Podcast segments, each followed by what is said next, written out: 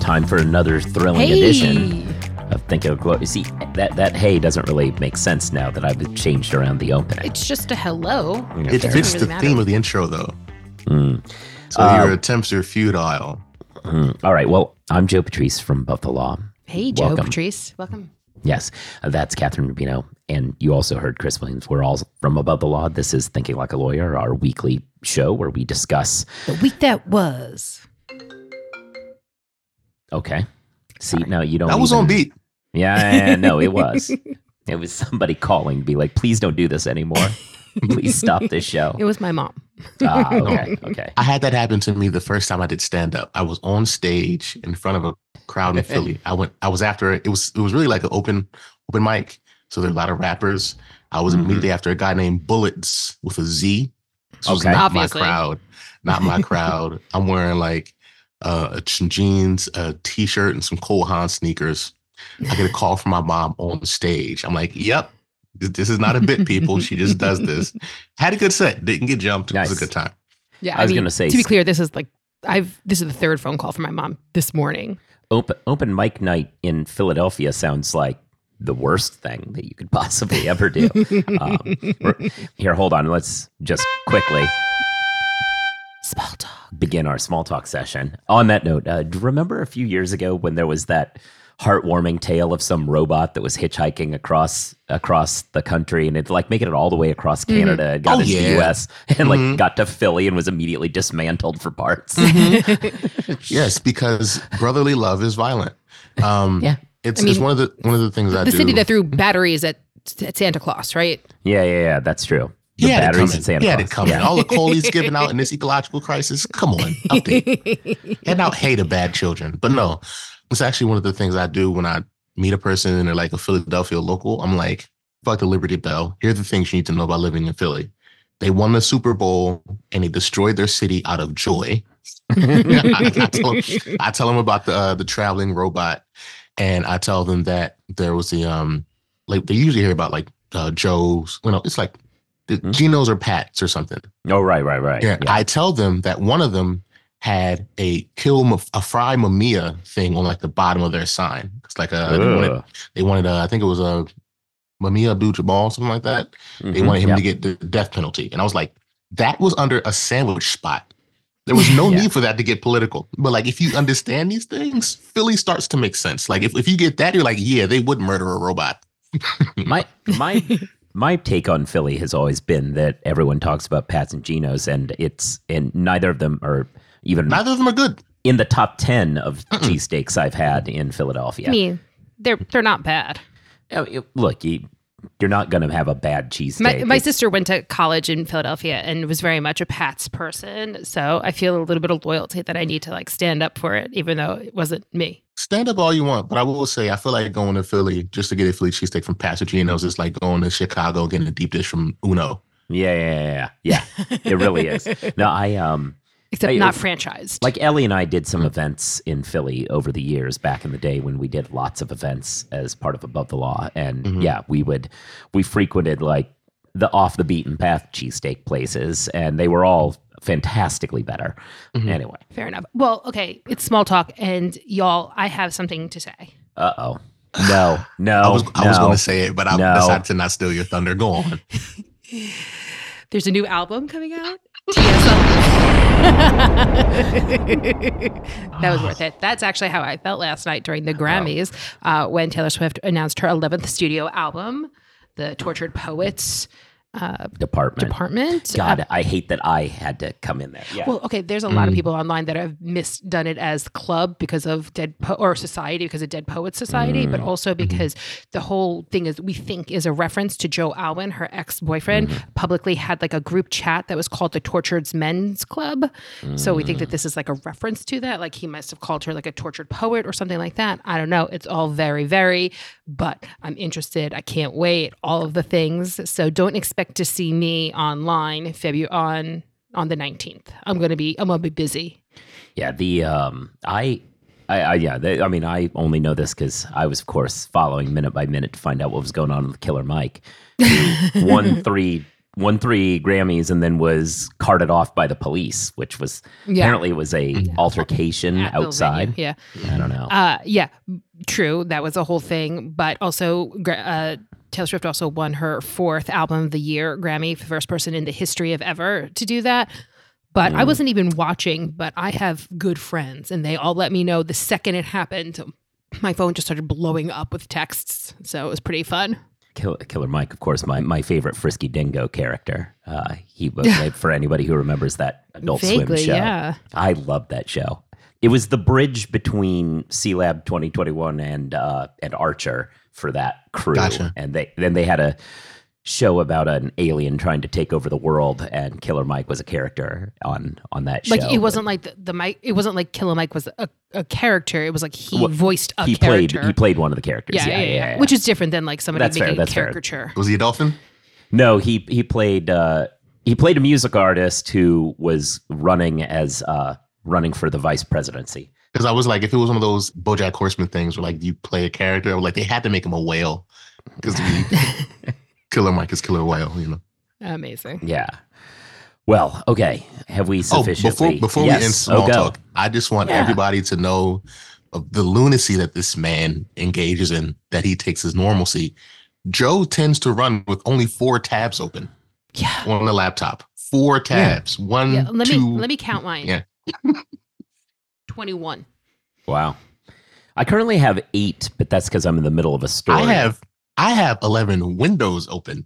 I was going to say I have twenty-one tabs in, my... in those. Oh I have God. I have twenty-one in my main window, and I have two other windows. Yeah. yeah. No, I, I I have the yeah. research that is necessary for the article open as tabs. But of course, once that article is finished and in the can, I will close all those and then be back to the main no, four. That's, that's not how it ends. That's, yeah, that's not how, that's not how people work. No, that's not how people I, work. I, I just reminds me of the one time I remember I just had my phone open or something. Somebody saw like the amount of emails. They were like, oh, I have so many emails. And they had me like, showed me they had a hundred open emails.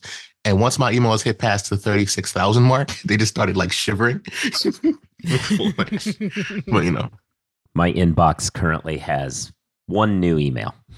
I will, nah, I will nah. dispense with that you soon. Don't, you don't want to know how many I have. Oh, it's probably normal, Catherine. Okay, so on on my phone, because the way I have my thing, my actual tab set up, it doesn't actually reflect everything. But on my phone, mm. I have two hundred ninety thousand nine hundred forty-six unread emails. I feel better. I only have seventy-seven thousand one hundred twenty-four. I uh, it's all like spam that I just refuse to open yeah, or deal yeah. with. Right. Well, I, I dispense with that, then well, like, spam, my, so I never get it. But again. Like my Gmail, like automatically gets sorted like on my tabs between like primary, promotion, social, updated, et cetera. And I only look at the primary. So, so two things. One. I, I, like I my now, primary has one, seven I na- emails. One, I now have zero because I took this time to, to clear that out. Two, um, yeah, I don't have, um, like, I don't trust the spam filter anymore on Gmail. If, I feel like multiple times I have looked and seen uh, people said like, oh, I sent you this thing, whatever. And it's been just weirdly in spam. I, I sometimes am having a, a back and forth with a group of people that has gone multiple iterations. And then like the third person, in, the third person to reply in the chain, the whole chain then moves to spam. And I'm like, well, you're you not the only I'm, one who's had this problem. Yeah. Very famously. Yes, no, I was, I was, was the segue I was going to do. Yeah. I mean, it, it, this is this is a little bit like legal tech related. So Sorta. we're going to we're going to pretend for a minute, but it's legal and it involves tech. So we're going to count it, friends. Uh, but yes, the uh, F one rejected the Andretti's bid to be the eleventh constructor in F one, Formula One, and part of it was that they didn't show up for a meeting because the invite to the meeting went to spam. Yeah. Ooh. The the person holding the meeting did not send it. They had their assistant send it. The assistant was not, it seemed like a, apparently was taken by the uh, spam filter as a sketchy address. And therefore it went into a spam filter. So they didn't show up to the meeting. And that's why their bid, their billions of dollars worth of bid uh, was not, well, multiple, multi-millions, but over the life of the contract would have. Sure. Hit the billions, billions at some point. Didn't make it. Uh, that is wild. Also kind of B S that they rejected the Andretti bid regardless because they're like, oh, they won't be competitive. I was like, Haas is right there. Yeah. Like, what are you talking about? Well, I mean, it, it, I understand it more. Like, literally, I like the director of Haas was right. like, we will be last this year. Yes, of course, as they will every year. I think the argument that they won't be competitive is stupid. Uh, the argument that the crowd is gets it gets too crowded with twenty-two cars is is I, I do think there's something to that. They, twenty is a decent number to have on there to minimize traffic concerns, especially with some of those. If you're going to continue being at Monaco, that's, you well, know. Uh, sure, I think that's probably fair at Monaco, but th- that's not how they could, they could, or things they could do. Like what they used to do was when during qualifying, the last X number of teams just don't get to just compete get the next day. Yeah. You know, and I think that that's a, a, a fair option.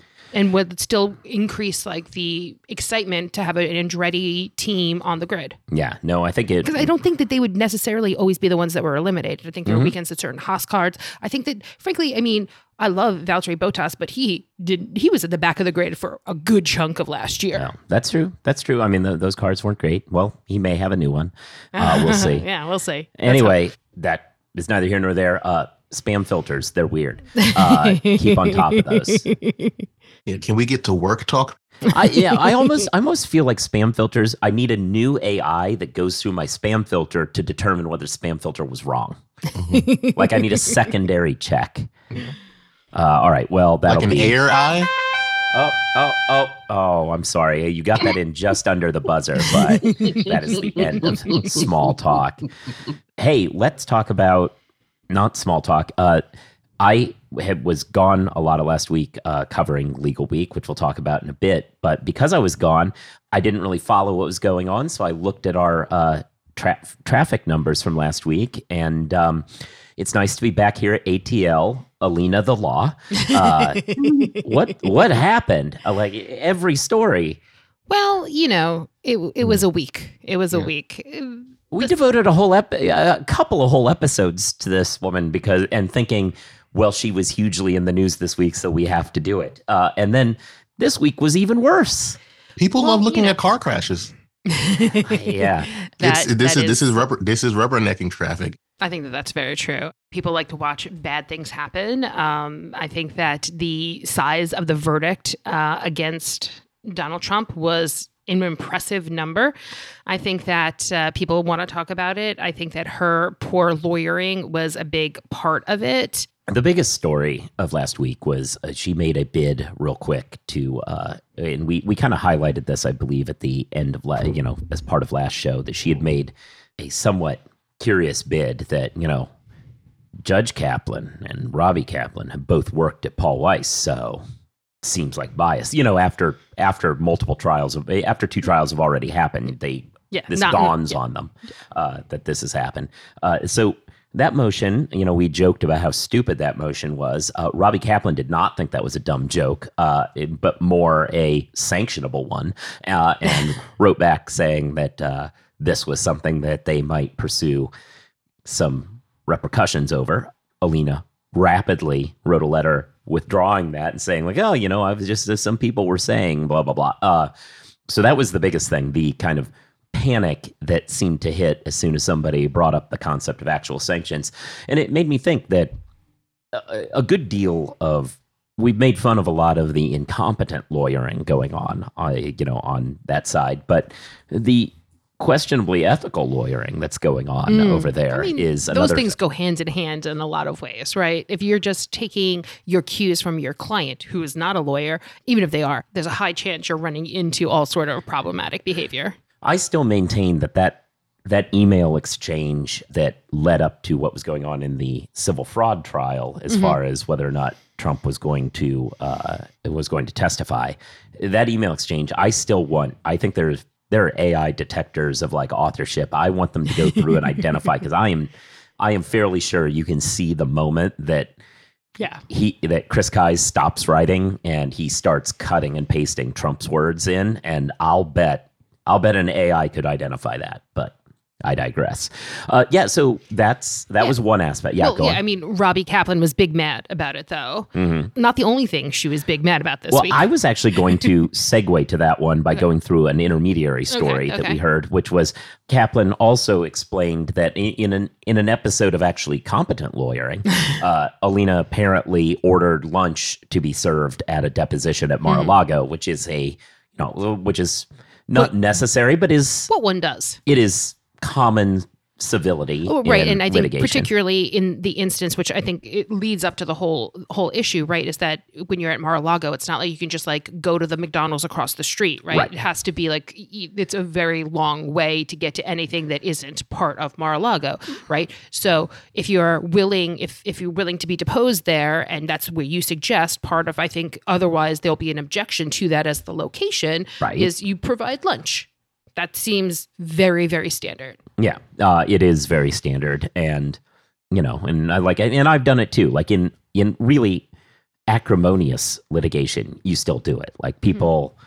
Yeah, I mean, there's all sorts yeah. of things like that. You know, I once uh, was part of a, a deposition and the plaintiffs in the case owned a hotel and they put us up in that hotel because, you know, we were willing to do it in their city. So, you know, okay, mm-hmm. well, we'll pay for this and, you know, kind of. That whole right. back and forth is natural and part of it. Yeah, exactly. Uh, apparently, when Kaplan made reference to the fact that they were going to be having lunch provided by the deponent, Trump lost his mind and like threw papers across exhibits across the table and then mm-hmm. started yelling at Alina, at least according to what Kaplan told the media. Well, uh, she yes, yeah, so yeah. she appeared on George Conway's uh, podcast, and that wasn't the only out of pocket story that came. There we yeah, go. There we go. It's all it's all going to circle back. But also, what Robbie Kaplan revealed was that during the that same deposition, that Trump referred to her as a "see you next Tuesday." Ah. Which, you know, most people, I think at this point, probably are aware what that means. It's yeah. A, Where'd you hear that first? I, for me, it was uh, that show American Dad. one hundred percent. The, Roger one hundred percent. The, yeah, yes, yeah, yeah. Roger, Roger the alien. She's a real see you next Tuesday. Yeah. Uh, yes, which obviously is uh, a euphemism for cunt. Uh, and Earning yeah. that explicit tag. Well done.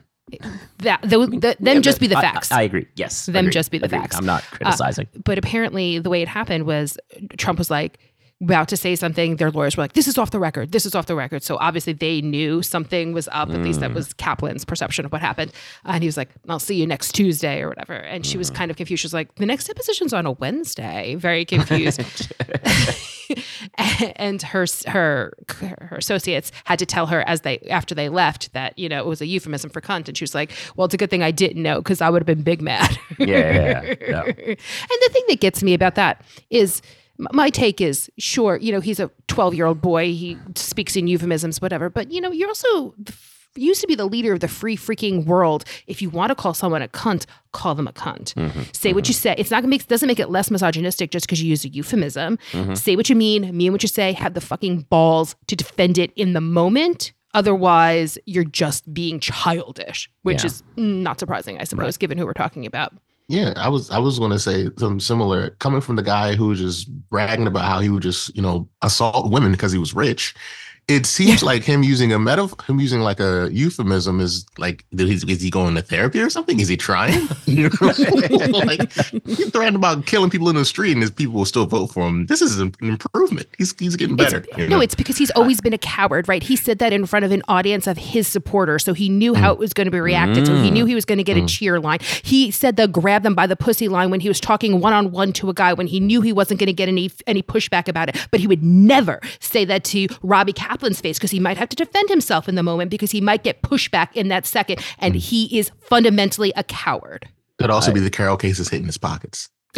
Well, it hadn't been yet, but uh, this is the Carroll case. Yeah. All right. Well, it was a different case. It was a re- related, a different case that Robbie Kaplan was deposing him in. It was not the Carroll case. It was a fraud case, but irrelevant right. to the point. McDermott, Will and Emery is Vault's number one law firm for associate satisfaction three years running. Why? Because they're doing big law better. At McDermott, you define what your success looks like. They help you achieve it. McDermott's award-winning professional development program and hands-on mentorship propel you toward your goals, while the industry-leading wellness benefits help you feel your best so you can do your best. Want to see how your life could be better at McDermott? head to mwe.com slash above the law. Calidus A I cleverly supports you by suggesting relevant law to address your complex issues. Put in simple questions or longer fact patterns, then Calidus asks you to confirm if points are salient before proceeding. Use Calidus to check if you found all the key concepts, cases, and statutes. Calidus turns that into a high-quality, customer-ready document. Handle complexity confidently with legal's most advanced A I platform. Get ninety dollars off your first two months. Use promo code Joe at calidus a i dot com. That's C A L L I D U S A I dot com. All right, we're back. Uh, this is an interesting one that I saw. And, you know, no details uh, for reasons that will become obvious, but a post on a job board was pointing out, uh, saying that from an associate saying, hey, my firm has told us that they're going to be firing two of the six first years on Friday. You know, I'm a little worried. How should I handle that? Like, my Yikes. numbers are good, yada, yada. Um, let's just, so so a lot of people reached out after we published this story and said, uh, well, what firm? Your story doesn't say. And I was like, yeah, I think if this person identified the firm, they'd have mm-hmm. fired three people out of six. uh, so there's not a lot of anonymity when you're uh, dealing with a six first year class. Uh, that yeah. said, okay, so layoffs we've talked about. I, like I, I've always thought stealth layoffs were the most cruel way you could go, but yes. apparently, roulette. Yeah, the uh, the Hunger Games yeah. style. Uh, yeah, that's that's very true. It's very may the odds be ever in your favor. I don't understand what the logic was. Look, I'm not advocating this. I want to be clear before anybody takes this out. I'm not advocating this. But if but, you said, yeah. we're going to fire two of you at the end of the quarter, that's one thing. Like, there's an opportunity for people to fight for their jobs, which I think is probably a horrible way to manage. But at least there's logic. It, what are they going to do in twenty-four hours to solidify their job prospect? Like, at that point, you clearly have already decided who you're firing. Yeah. Yes, I think that's true. Um, I mean, all it does, I think, is it's it's terrible practice. Like, there's no way any H R was actually involved in that, right? Like, H R is all about, like, trying to minimize the antagonism inherent in these situations, yeah. right? Like, you tell people on a Friday. You try, like, well, they were going to tell them on a Friday. Sure. But, but as it turned the out. The point is so that they don't have time to do all sorts of questionable things that you might hear when you're hearing bad news. Well, and, and there's also that. But mm-hmm. it like, yeah, I wasn't even getting to that level. I think that's the I'm only just, thing I could think is like, what are you trying to do? Give them time to arm themselves? Like, what is happening? I just don't understand. Like, it's a horrible way to treat people in the first place. And I hope, even if the person who initially said this anonymously, hopefully they kept their job and therefore mm-hmm. they won't follow up. But the people who do lose their job, I wish, I hope they identify who this firm is, because I think first years the world over need to be forearmed that mm-hmm. this, this or forewarned, I guess, which is forearmed. Yeah, see, like it's an old phrase. Anyway, they need to be warned mm-hmm. that this place exists, because this is a toxic environment. That would that would pre-announce, like it's like ter- layoffs are layoffs, but pre-announcing, I plan to lay a couple of you off. We'll get back to news at eleven. Uh, is it's, uh, it's like that moment in Shrek where Farquaad's like, "Some of you may die, but it's a sacrifice yes. I'm willing to make." See, I think of that as like, yeah, yeah, I, yeah. It just it's cartoonishly evil to manage your firm that way. And the hope is that it's just one firm doing this. Like, what if you find mm. out it's a trend that's actually been happening across other places, but this is the only one that reached out? I can't imagine. It's so bad. It is like yeah. the opposite of what anybody would ever do. It's like anti-instinctual, right? Like, yeah. like whatever your instinct is, do the opposite is what this is. Several years ago, I wrote an article that got in trouble because it was, there was some conflict over it. The um, but about a firm that was hiring people and calling them interns and not paying them, basically not paying a swath of associates. It's not uh, great. It was like during harder economic times, and mm-hmm. they could get away with that. And obviously there are actually Department of Labor laws, uh, regulations about what you can and can't call an unpaid internship. Uh, and this mm-hmm. uh, crosses this line. That said, there was some disputed language in the definitions that this firm got very angry and said, no, lawyers don't count.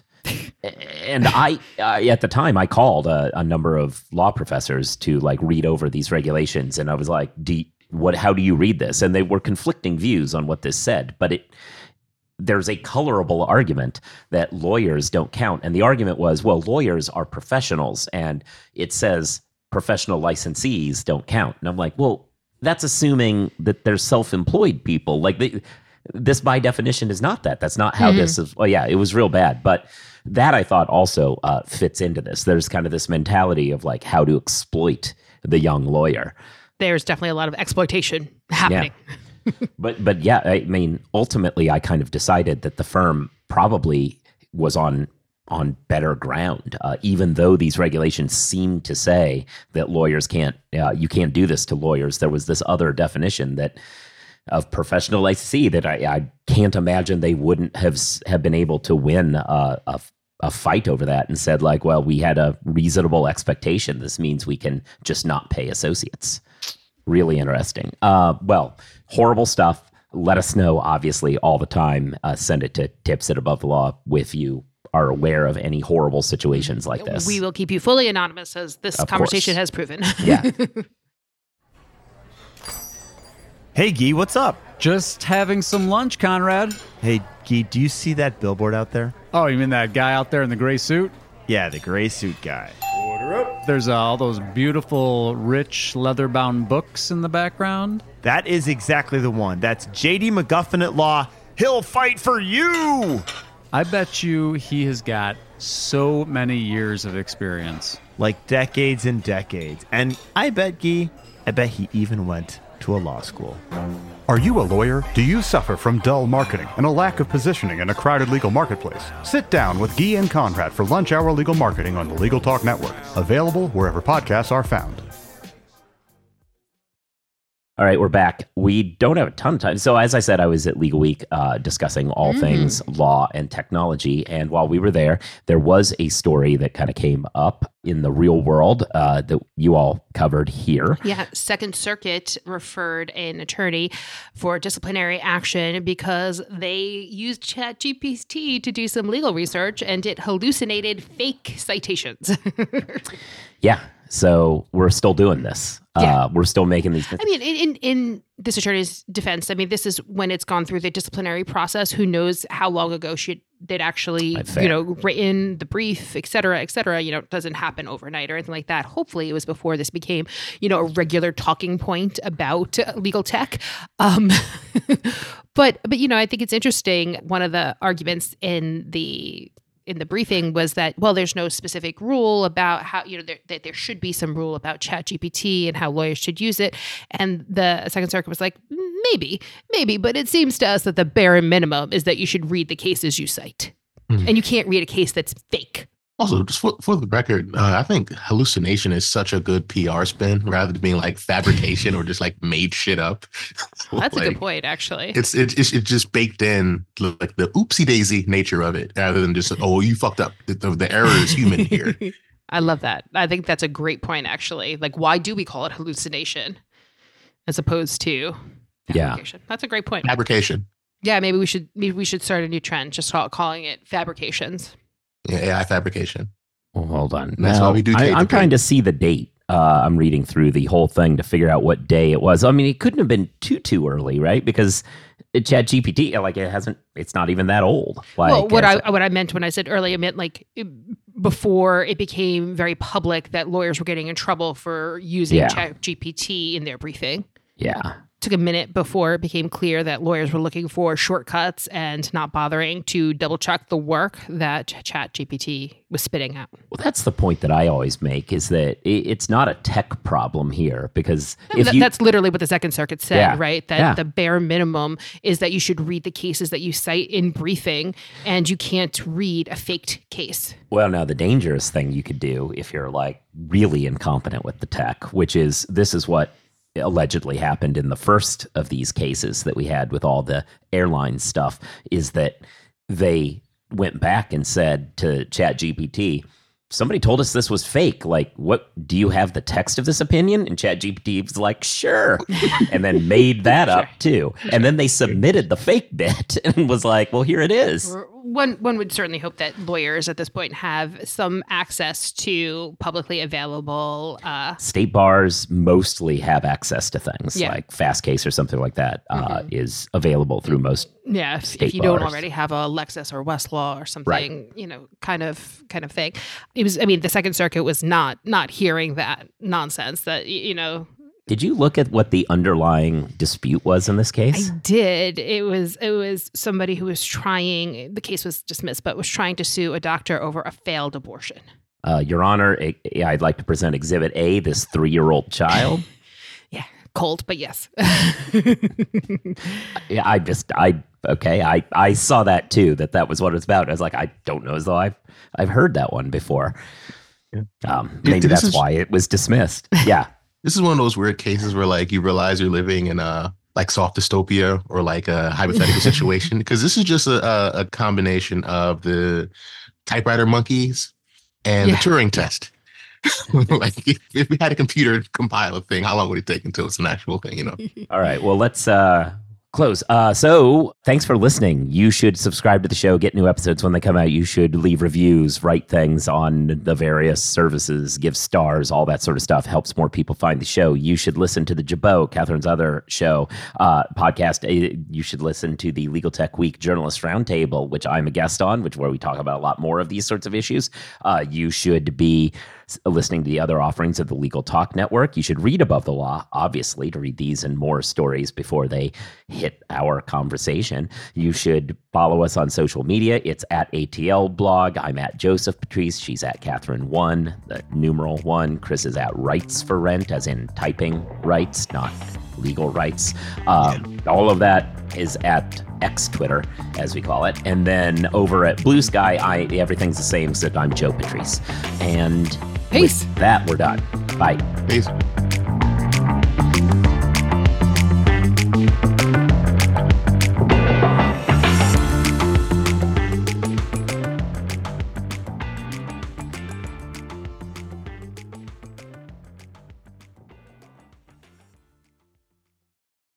If you're a lawyer running a solo or small firm and you're looking for other lawyers to talk through issues you're currently facing in your practice, join the Unbillable Hours Community Roundtable, a free virtual event on the third Thursday of every month. Lawyers from all over the country come together and meet with me, lawyer and law firm management consultant Christopher T. Anderson, to discuss best practices on topics such as marketing, client acquisition, hiring and firing, and time management. The conversation is free to join, but requires a simple reservation. The link to R S V P can be found on the Unbillable Hour page at legal talk network dot com. We'll see you there.